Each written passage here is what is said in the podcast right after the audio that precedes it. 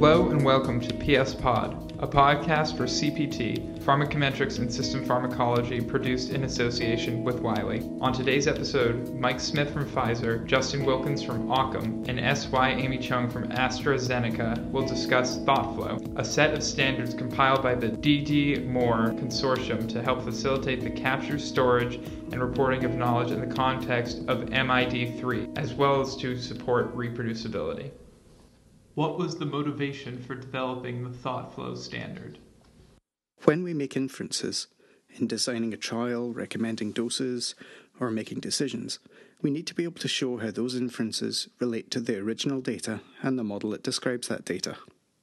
At each step, we need to be able to show how modelling outputs relate to modelling inputs, so the data, the model, and the associated assumptions. We also need to be able to trace the evolution of the model from the first to the final model and be able to recreate those steps for any third party review. This is a key element of reproducibility. But to be more efficient, we also need knowledge management across disciplines, since the input of modelling and simulation for drug discovery and development spans a multidisciplinary team. It includes quantitative system pharmacology, drug metabolism, clinical pharmacology, pharmacometrics, and statistics. What sets ThoughtFlow apart is the ability to track and relate assumptions and decisions to models, as well as the more routine model inputs to model outputs. How does thought flow align with the concepts of model informed drug discovery and development specified in the MID3 white paper? The Model Informed Drug Discovery and Development framework outlined in the EFPIA MID3 Workgroup White Paper was developed to promote good practice and enable greater consistencies and standards in the practice, application, and documentation across the pharmaceutical industry. The framework was developed in reaction to the regulatory and industry expectations and intended to inform company decision makers. The integration of MID3 planning will benefit R&D efficiencies.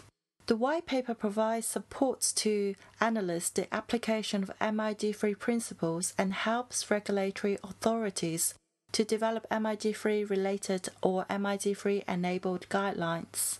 In the white paper, we have three principal sections outlining why MID3 is important to decision makers, in which we focus on the need and value of MID3 through a number of examples. The section describing what MID3 include information on implementation strategy, opportunities, and challenges, and finally, how MID3 should work, with focus on the steps involved from planning, assumption setting, and analysis to reporting. MID3 principles provide the opportunity to overcome some R&D challenges by supporting effective communication during planning and implementation. This includes gaining cross-discipline stakeholder alignment with the key development questions outlined in the what section and planning and effective documentations in the how section. ThoughtFlow supports MID3 planning and application by providing a set of industry standards for knowledge management across all stages of discovery and development to support reproducibility, model sharing, and communication with focus on capturing key questions related to disease, compound, and mechanism, assumption setting and evaluation, provenance information, quantitative pharmacometrics analysis, decision cycles, and subsequent impact assessment, documentation, and learning. This helps us to document all the material generated in a learning and confirming cycle.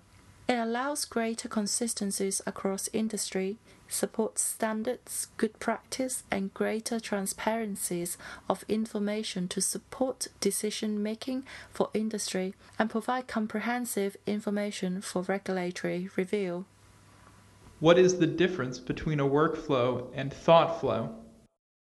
Workflow, I guess, can mean many things in many different contexts, but in short, ThoughtFlow extends input to output workflow tracking into the wider knowledge management context. Current workflow tools concentrate on input to output tracking, so for a given set of inputs like the data and the model, these systems can recreate the output.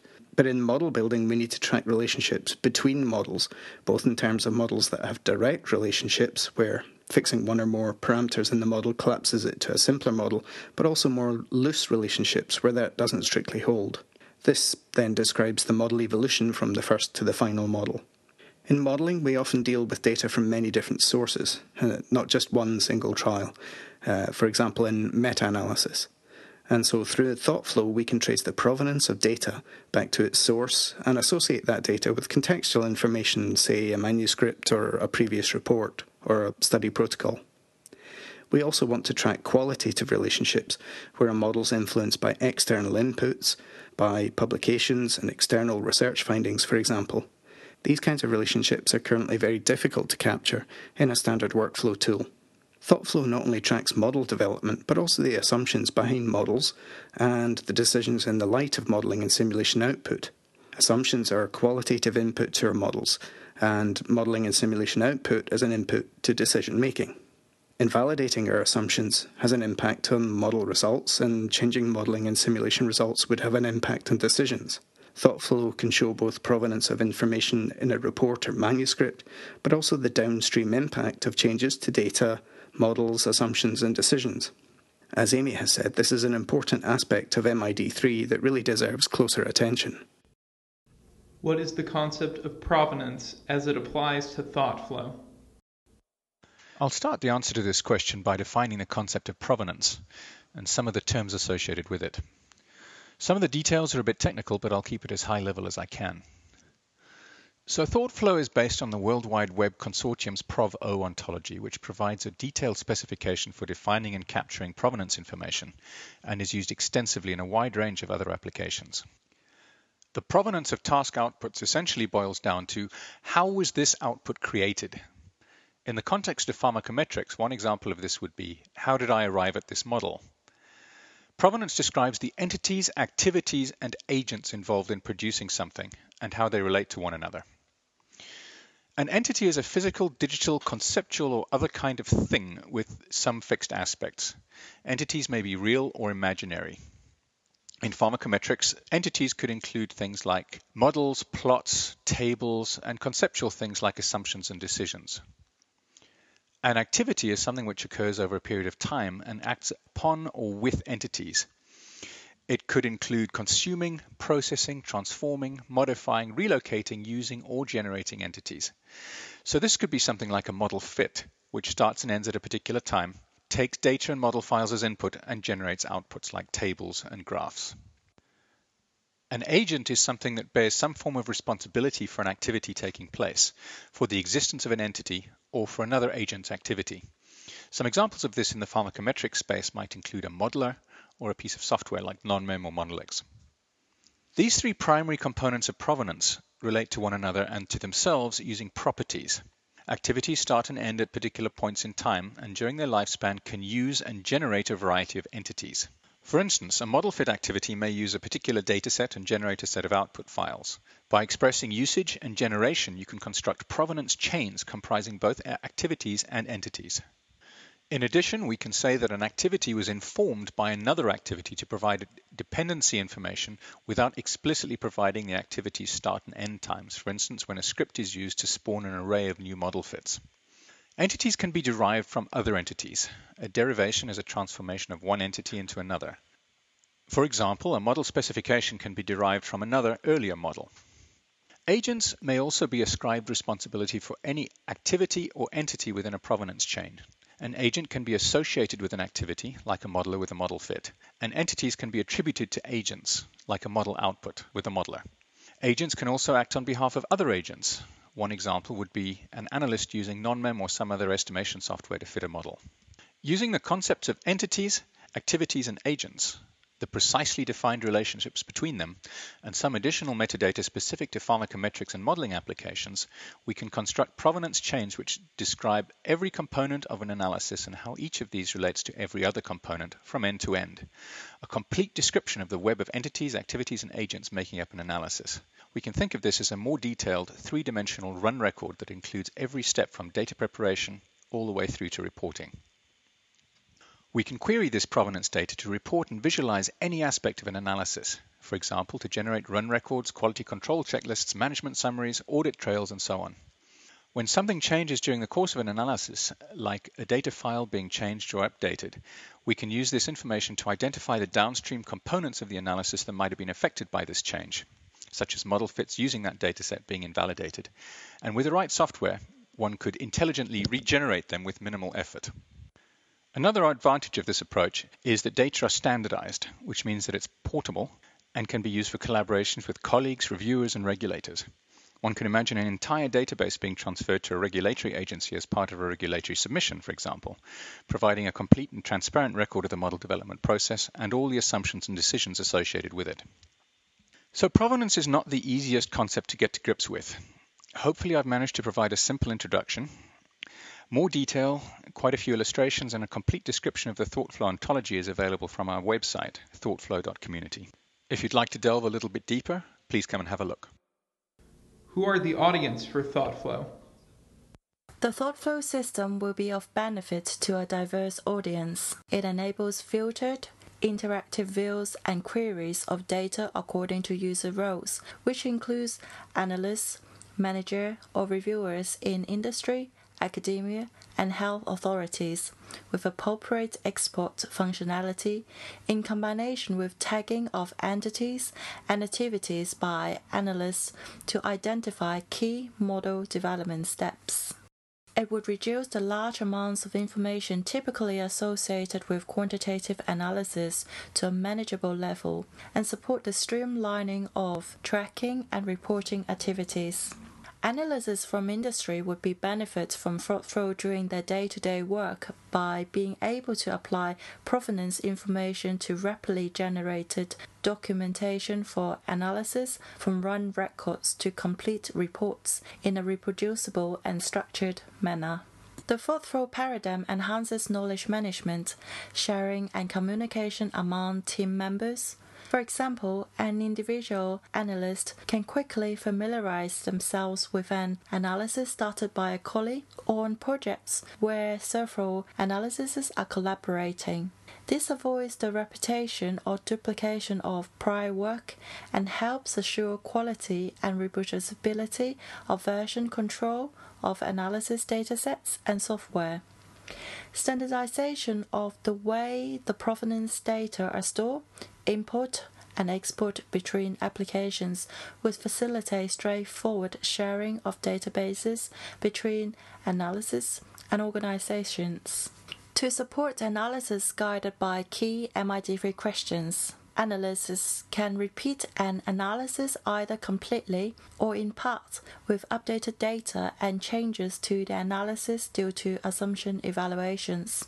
Using tagging and appropriate queries, a ThoughtFlow tool could also facilitate the rapid generation of complete reports through LaTeX and support tools such as Knitr and summary outputs. All the key questions, assumption, run logs, model development steps, provenance, versions, location of key input and output files for QC and review purposes, high level project summaries for management, and complete audit trails as well as complete reports will be documented. This has the added benefit of consistencies in knowledge management and documentation and avoiding error prone hand generated tables. As objective and detailed summaries of the model development process are documented, using this approach, the assumptions being made along with objectives and rationales for individual tasks, a standard view for reviewers and regulators is emphasized, allowing assessment of precisely what scientific activities have been completed and evaluates the appropriateness of the results and conclusions potentially reducing delays associated with missing or incomplete information. Additionally, the analysis could be reproduced either completely or in part if necessary to address reviewers' questions using a minimal number of steps, which save time. Finally, decision makers or managers would be able to follow the process of a data analysis project at different levels of details. Since progress would be updated in real time with respect to the analysis, this could potentially reduce the time spent supervising an analyst It would also be easier to track the progress of an analysis with respect to project timelines and could thus allow for better resource allocation to meet timelines. How do you see the future of ThoughtFlow? I think ThoughtFlow has only just started to show its potential. The DDMoRe Consortium has generated a robust and flexible standard for capturing and storing the provenance information required to describe complete pharmacometric analyses and provided early proof of concept software tools illustrating how it might be implemented in future. The successor organization to the consortium, the DDMoRe Foundation, has identified ThoughtFlow as a high priority for continued development, and it has founded a ThoughtFlow community group to oversee this process. The community group is made up of volunteers from industry, CROs, and academia and has been running since the beginning of 2017.